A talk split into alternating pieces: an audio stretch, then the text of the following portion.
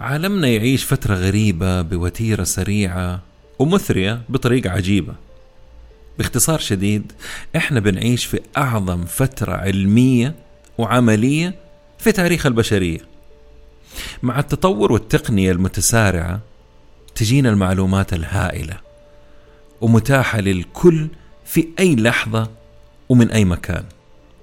ومع الكم الهائل من المعلومات وبدون تطوير طرق وفلترة وتنقية لهذه المعلومات اللي تفيدنا من اللي ما تعنينا بشيء يحصل شيء غريب. نصاب بفوضى تشويشية. أيام زمان كان الإنسان احتياره بيكون أيام الثانوية وإيش يتخصص؟ ويشتغل إيش باقي حياته إلين ما يتقاعد. اليوم الوضع غير.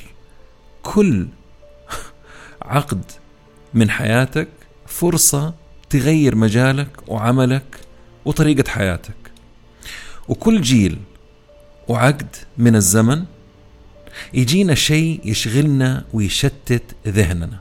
العقد الماضي والحالي أمرين شاغلين العالم بدون ما أقولهم أنتم عرفتوهم. التقنية وريادة الأعمال.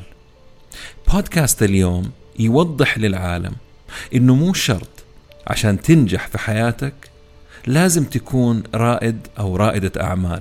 في أشياء ومجالات أخرى وطرق أخرى إن لم تكن بنفس عظمة ريادة الأعمال حتكون أفضل منها بكثير. عالم البزنس عالم مثير متغير وله جوانب كثيرة. ولأني بصراحة طفشت من التنظير والتكرار والفلسفة والمثاليات الغير مفيدة. أدور الدروس والمفاهيم الجديدة والعبر من القديمة وتاثيرها على حياتنا. ما قابل غير المفيدين بغض النظر عن شهرتهم. بودكاست عالمي بنكهة محلية. وأهم شيء عملي وعربي. يا هلا وسهلا بالجميع في بودكاست نتكلم بزنس مع ممدوح الردادي.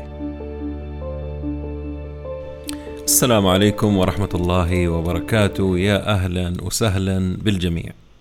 الساحات الاجتماعية لها وعليها. غالبا نركز على اللي لها وننسى الأشياء اللي عليها. على سبيل المثال المقارنة الفاشلة بالآخرين الأخبار الكاذبة إظهار الجيد من الناس وإخفاء حقيقة الأمر. عندما يتحمس العالم على شيء يعجبنا لحظيا كلنا نركض وراه بدون تفكير. أنا تركيزي اليوم على موضوع المقارنة والمفاضلة وكيف الكثير بيعاني من المقارنة اللا إرادية طبعا اللي جالسة تزيد التشويش. مو شرط عشان الكل أو الأغلبية جالسين يتناقشوا في موضوع واحد أو موضوعين هم صح وطريقتهم هي الوحيدة. أنت فعلت خاصية أو أنت فعلت خاصية التركيز على موضوع معين بالتالي أكثر اللي تتابعهم وتشوفهم أو تقرأ لهم داخل هذا ال ecosystem وأنا أخص هنا ريادة الأعمال. القصص كثير. منها آه، أو منهم اللي يقول لك أترك جامعتك زي ستيف جوبز. والثاني يقول لك ريادة الأعمال حرية مطلقة وحياة مختلفة. والثالث يقول لك لازم يكون عندك فكرة ابتكارية. والرابع يقول لك لازم تترك وظيفتك وأطلق رائد الأعمال الذي بداخلك. الأشياء هذه تكررت وسمعتها يمكن ألف مرة. العالم من زمان على فكرة مليان فرص والفرص والطرق والأساليب لجلب الرزق تتطور من شكل لآخر منها يختفي بسبب أو لآخر والكثير منها يتطور وياخذ شكل جديد مختلف يناسب الزمن اللي هو موجود فيه. اليوم راح أتكلم عن الفرص لأي إنسان في أي مكان في عالمنا. مو بس ريادة الأعمال.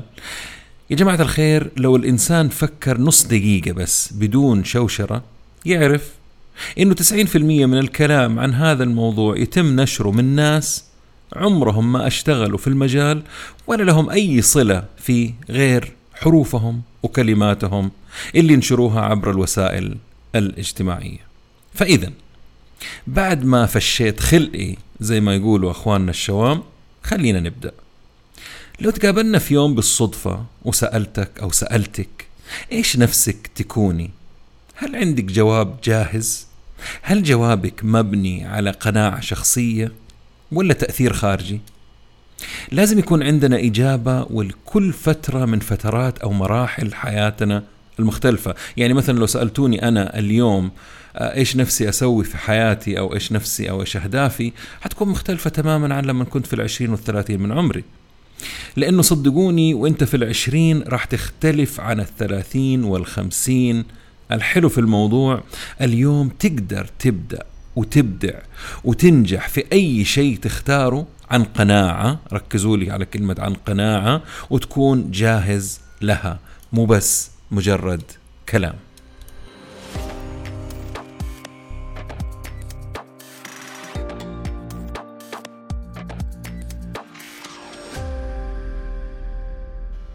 الآن راح استعرض عشر أعمال ممكن تسويها في حياتك.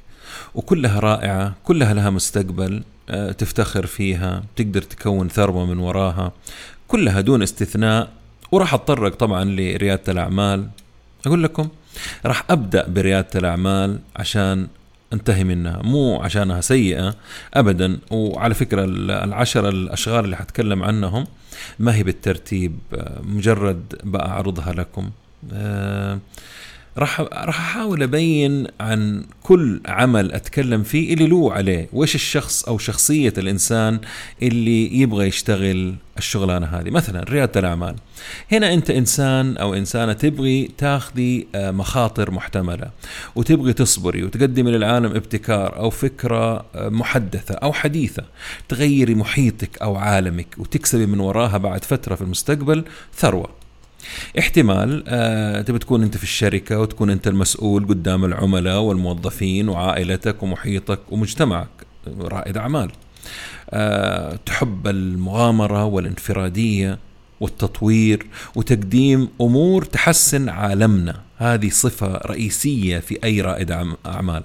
احتمال عندك آه، نية مستقبلا تبيع حصة من الشركة مقابل ملايين أو تبيع كل الشركة وتنقل للفكرة اللي بعدها وتصير بعد كذا serial entrepreneur يعني متسلسل entrepreneur متسلسل يسوي مشروع يبيعه ويسوي اللي بعده وزي كذا.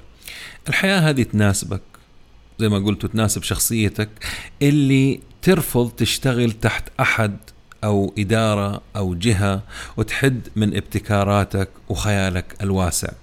طريق صعب وعر وخطر ولكنه مثمر لو ضبطت معاك. ومجزي حتى لو فشلت مرة أو عشرة. واحدة راح تصيب معاك وهذا الشيء اللي يجذب رائد الأعمال. الشغلانة الثانية اللي بعد كذا اللي هي المبيعات أو السيلز بياع. هنا أنت تهوي أو تهوى الإقناع وتحب تبيع.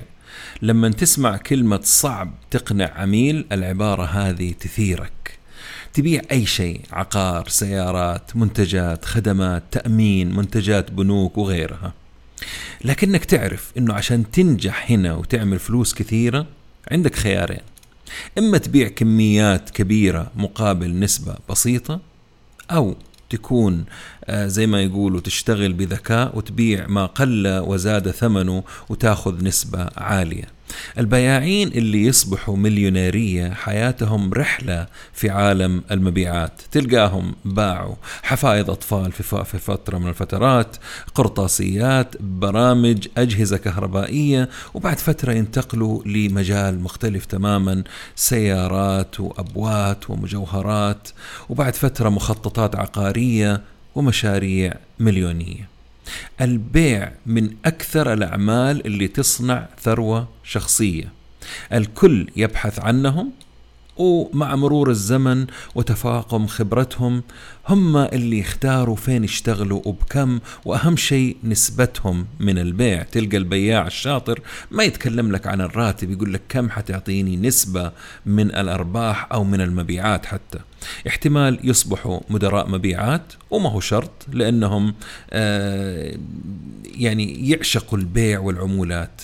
آه تزغلل عيونهم وتشخلع جيوبهم زي ما يقولوا أهم شيء عندهم. هذا غير المطاردة والمغامرة طبعا اللي تتخلل داخل هذا المجال. المجال الثالث اللي ممكن يشتغل فيه أي إنسان هو أنه أنت تكون مؤثر اجتماعي influencer. عندك محتوى أو شكلك وسيم أو أنت جميلة أو أنت إنسان عندك عضلات وتعرف تدرب الناس وتلبسهم. آه وكلكم تحبوا الظهور والكلام أمام الشاشة حقة الجوال. ليش لا؟ تقدم محتوى للمتابعين اللي عندك وتحاول تزيدهم بأي طريقة.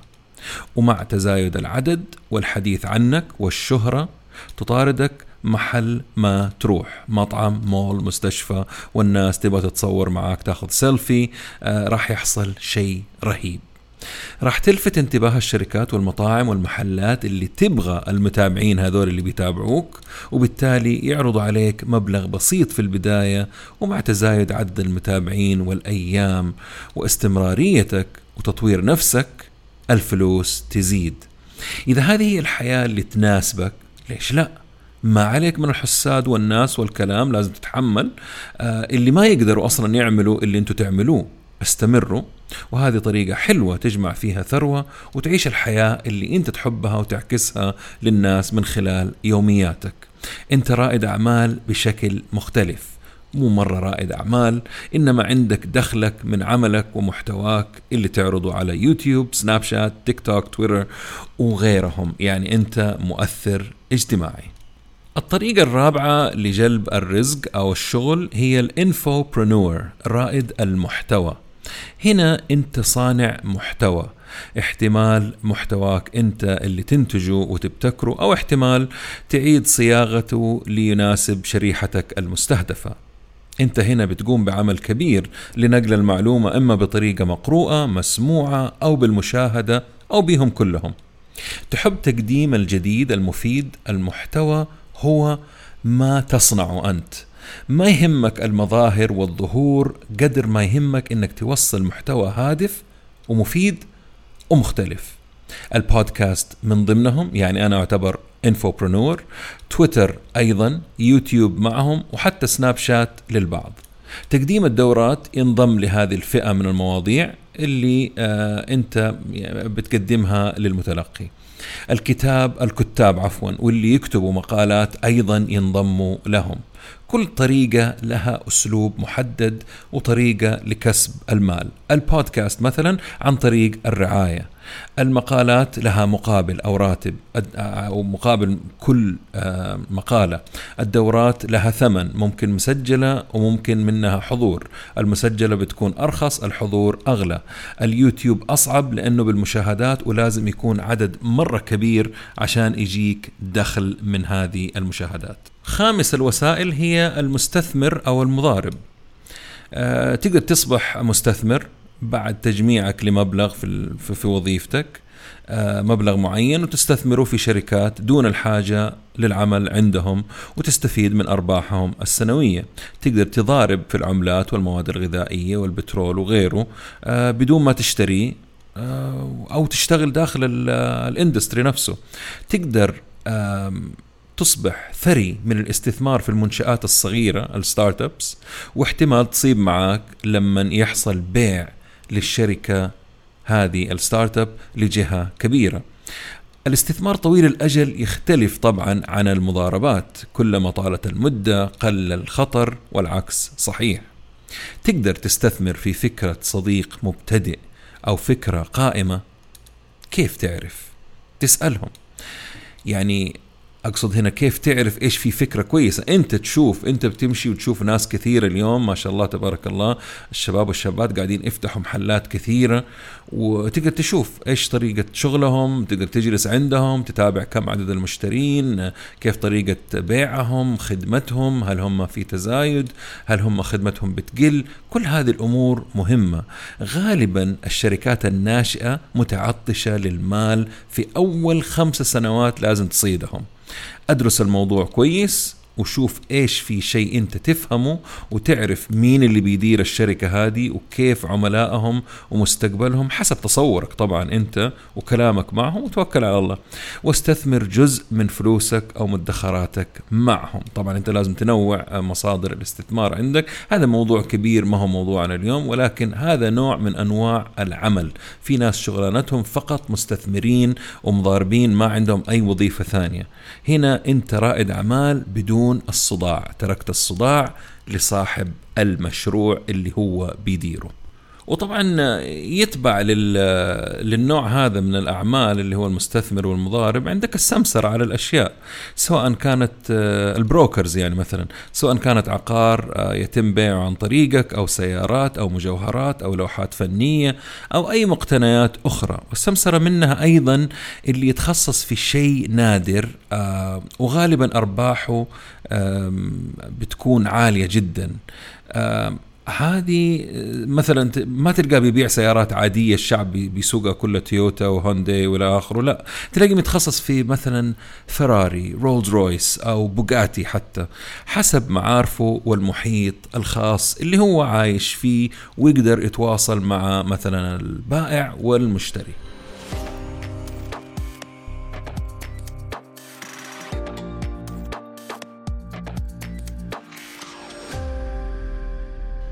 نيجي على نوع آه، جميل جدا اسمه سولو برنور صاحب آه، صنعة خاصة.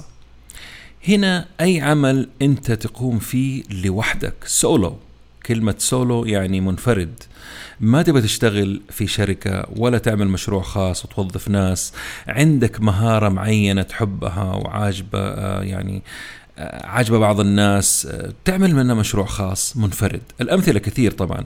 رسام مصمم مبرمج صانع مواقع أو مبرمج مواقع هي الصح آه، باريستا كهربائي حلاق شيف مصور مستشار أعمال متحدث آه، بودكاستر منسق حفلات آه، صانع دورات أونلاين تنظيف منازل مزارع لدى الفلل مدرب شخصي مدرب يوغا وغيرها. طبعا أشياء مرة كثير اللي هي أعمال منفردة بتعملها بنفسك أنت سكرتاريا عن بعد.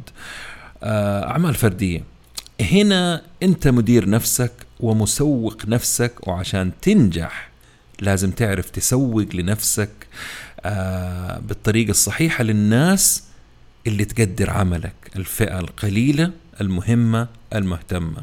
وطبعا إحنا عايشين في عصر السوشيال ميديا فما أنصحكم نصيحتي لكم إنكم تزيدوا بالمحتوى بالأشياء آه، اللي تخص مجالكم اللي أنتم متخصصين فيه آه، مجانية أشياء ذات قيمة عالية محتوى عالي مش بس أشياء كلنا نعرفها.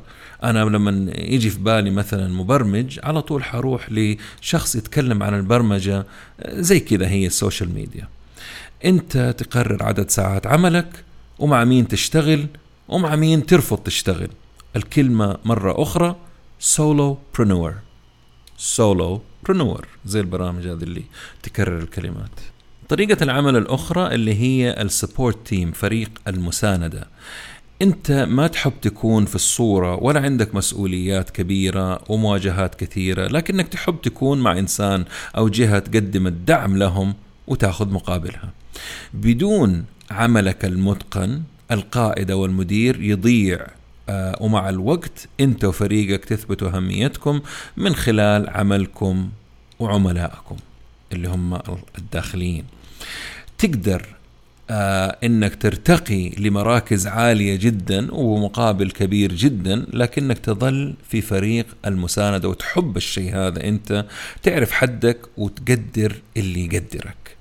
في الأعمال نسميهم ال back office أو العملاء الداخليين المهمين. أنا أضفت كلمة المهمين لأنهم يساندوا اللي في وجه المدفع أو ال front office بدون مساندتهم اللي في الواجهة يفشل في عمله قدام العميل الأخير اللي هو الخارجي.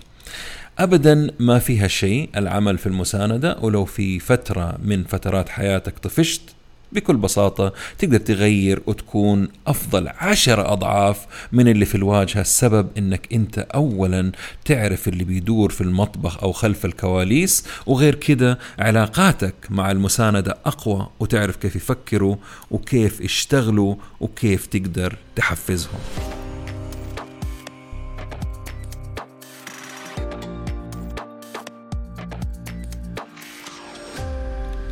ال intrapreneur غير ال entrepreneur لأنه ال intrapreneur بال I اللي هو رائد الأعمال الداخلي. هنا نفس أهمية رائد الأعمال إنما عمله داخل المنشأة أو الشركة ابتكاراته وعلاجاته وتطويره يكون داخل المكان اللي هو شغال فيه قائم أصلا.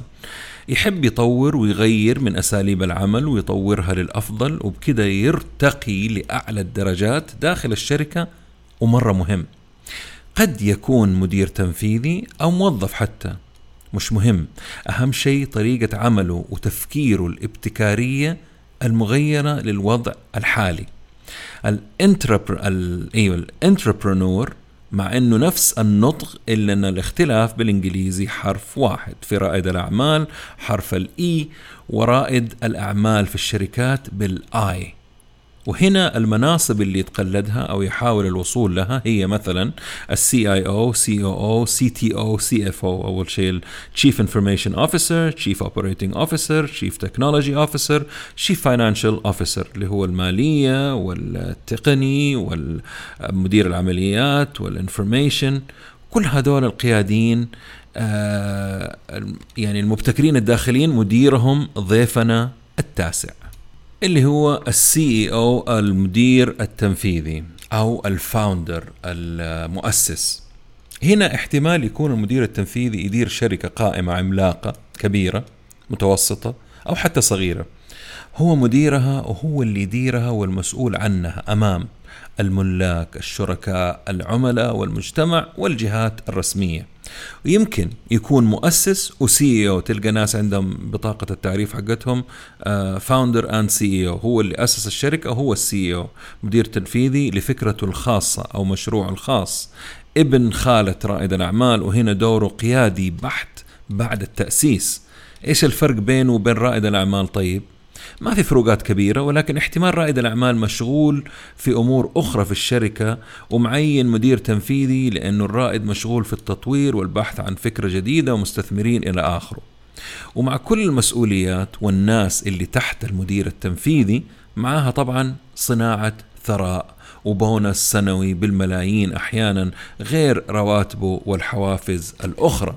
يعني في ناس تقول له آه يعني عشان كذا تلقى مدراء تنفيذيين نادرا يتركوا المنصب ويبدأ مشروع خاص لأنهم تعودوا على الأجواء والوضع وال بروتوكولات والمجتمع الخاص الراقي اللي هو عايش فيه. واحتمال يروحوا شركة ثانية تدفع لهم أكثر ونسبة أرباح أكبر ولكن ما يبدأ هو مشروع هو هدفه أنه يكون CEO في شركة. نيجي للنوع العاشر اللي هو المخترع أو ال inventor. ممكن الإنسان عنده فكرة مبتكرة ويخترع شيء عمره ما كان موجود سواء تقنية أو منتج. والتقنية هذه لها براءة اختراع حقوق ملكية واستخداماتها بمقابل. وممكن هذا الابتكار والاختراع يتم شراؤه من جهة أكبر مقابل ملايين الدولارات. الاختراعات ما هي لكل الناس ولكنها شيء مهم جدا وجالسين يزيدوا عندنا في العالم العربي بعد وصول العقول للمستوى اللي إحنا فيه والتقنيات العالية المتوفرة. بكده وريتكم عشر أشياء ممكن الإنسان يعملها في حياته وأثبت لكم أنه في أمور كثيرة مهمة غير ريادة الأعمال مو شرط تكون رائد أعمال. عشان تصدقوا أنا يمكن أسمي هذا البودكاست إيوه. مو شرط تكون رائد أعمال. ما ما, ما لسه ما سميته. مو شرط تكون رائد أعمال. حلو. فمو شرط تكون رائد أعمال عشان تعمل ثروة أو تعيش حياة ناجحة وتحقق أهدافك. طيب. ما تبغى تكون ولا واحد منهم وتكون إنسان طبيعي؟ الإجابة طبيعي. إيوه ممكن. أنت حر وأنت حرة. تعمل اللي تبغيه. لا تخلوا الساحات الاجتماعية ومن داخلها يأثر عليكم. كلام الكثير من المختصين في المجالات المختلفة يخص المهتمين وما هو للكل. يعني إحنا لما نتابع شخص مثلا متخصص في ريادة الأعمال آه أنا جاي عشان المحتوى حق ريادة الأعمال. إذا أنا كنت بتابع يعني مثلا تعالوا عندي أنا على حساباتي عندي حسابين في تويتر عندي حساب شخصي وعندي حساب حق نتكلم business نتكلم business مية في المية business تجارة ريادة تسويق مبيعات كله تحت المظلة حقت ال business. أما حسابي الشخصي أحيانا أتكلم عن التجارة الريادة تطوير الذات ولكنه شخصي مية في المية. اللي بيجيني على حسابي الشخصي بيجيني عشان ممدوح ما بيجيني عشان ال business. لأنه لو جاني عشان ال business حيلغي المتابعة في فترة قصيرة جداً.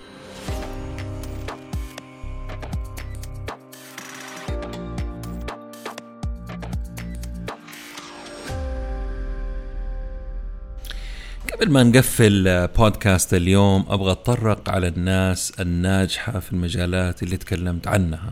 مو كلهم على فكرة يصنعوا ثراء.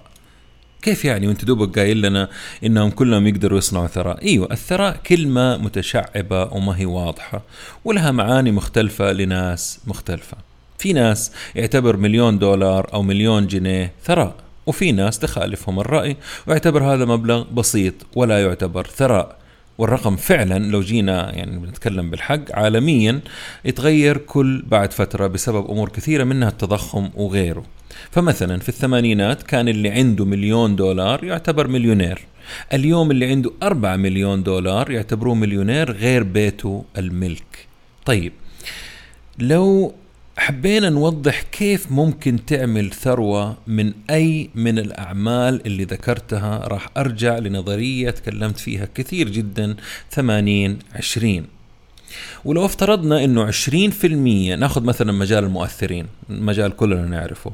لو افترضنا إنه 20% فقط في مجال المؤثرين الاجتماعيين بيعملوا فوق ال 500 ألف ريال في السنة. 80% أقل بكثير. لازلنا بعيد جدا عن الثراء والرقم حق الثراء طبعا أوكي؟ لكن لو أخذنا في المية هدول اللي بيعملوا فوق الخمسمية ألف سنويا وشفنا مين فيهم بيعمل فوق المليون ريال سنويا راح نلقى إنه عشرين في المية منهم وثمانين في المية 500 إلى المليون فقط. يعني 80% من اللي طلعناهم بيعملوا 500 إلى مليون لكن في 20% بيعملوا فوق المليون. وناخذ العدد هذا برضو شايفين التسلسل؟ ناخذ العدد هذا اللي يعمل فوق المليون في السنة ونطلع منهم اللي بيعمل أكثر من 3 مليون إلى 5 مليون إن وجد يعني. راح تلقاهم واحد في المية فقط. عشان تكون من الواحد في المية لازم تدرسهم وتعمل زيهم وتتوسع زيهم وتستحمل زيهم وتشتغل أكثر منهم وتحاول تجيب أرقام متابعين زيهم وشركات تدفع لهم دعاية زيهم. وغالبا كثير من الناس لما توصل رقم زي 500 ألف مثلا تقول لك كفاية. الفرق إنه الواحد في المية ما عندهم حاجة اسمها كفاية لأنه عندهم نظام وتحدي عالمي مو بس محلي وأهدافهم عملاقة مجنونة. لازم تكون أهدافك تخوفك ولما تحكي عنها يقولوا لك إنك أنت إنسان مجنون وعمرك ما حتوصل للرقم هذا. مثال من حياتنا. مو كل دكتور مختص عنده عيادة تدخل عشرات الملايين في السنة نتكلم عن الأطباء. السبب تطويره المستمر لبرانده الشخصي في مجاله وتطويره لعمله وحضوره لندوات ومنتديات عالمية والصرف على نفسه والاستثمار في تخصصه يعني لغد أفضل زي ما يقولوا غير وجوده على الساحات الاجتماعية وإعطاء المعلومات القيمة لكل المتابعين اللي عنده. يعني بيزيد الشبكة حقته قد ما يقدر في الأماكن اللي موجودين المتابعين حقونه أو المرضى اللي هم يبغوا يجوا يتعالجوا عنده. الإنسان يقدر يكون أشياء مرة كثير. موظف وصاحب عمل تجاري ومؤثر اجتماعي وصاحب مطعم لكن صدقوني ما راح يكون ثري منهم كلهم أو مشهور أو معروف للدرجة اللي تخليه من الواحد في المية داخل مجاله لأنه مشتت. التركيز والإتقان والتطوير مطلوبين. أولا وبعد سبع سنوات أو خمسة حتى من الإبداع تقدر تتوسع وتحاول من جديد في شغلة ثانية أنت تبى تكون فيها بروفيشنال آه، زي ما يقولوا. كل الكلام اللي قلته في بودكاست اليوم ما راح يفرق مع 80% من الناس اللي سمعوا وراح يكملوا يومهم وبعد يومين ينسوا البودكاست والمحتوى اللي فيه. وفي 20% منهم من الثمانين هذولا راح يتحمسوا وبرضه ما راح يعملوا شيء بيغير حياتهم بطريقة جذرية زي ما يقولوا. ولكن أتوقع من الفئة الأخيرة هذه راح يكون في واحد في المية من الناس راح يسمع إحنا كلنا راح نسمع عنهم قريب وعن نجاحهم في مجالهم وكيف صنعوا ثراء من الشيء اللي يحبوه بطريقتهم الخاصة ونتعلم منهم. لا تنسوا تعملوا لي تقييم على ابل بودكاست وتنشروا البودكاست لأصحابكم ومعارفكم لو عجبكم طبعا. شكرا لوقتكم الثمين ودعمكم المتواصل. تقبلوا تحياتي أخوكم ممدوح الردادي.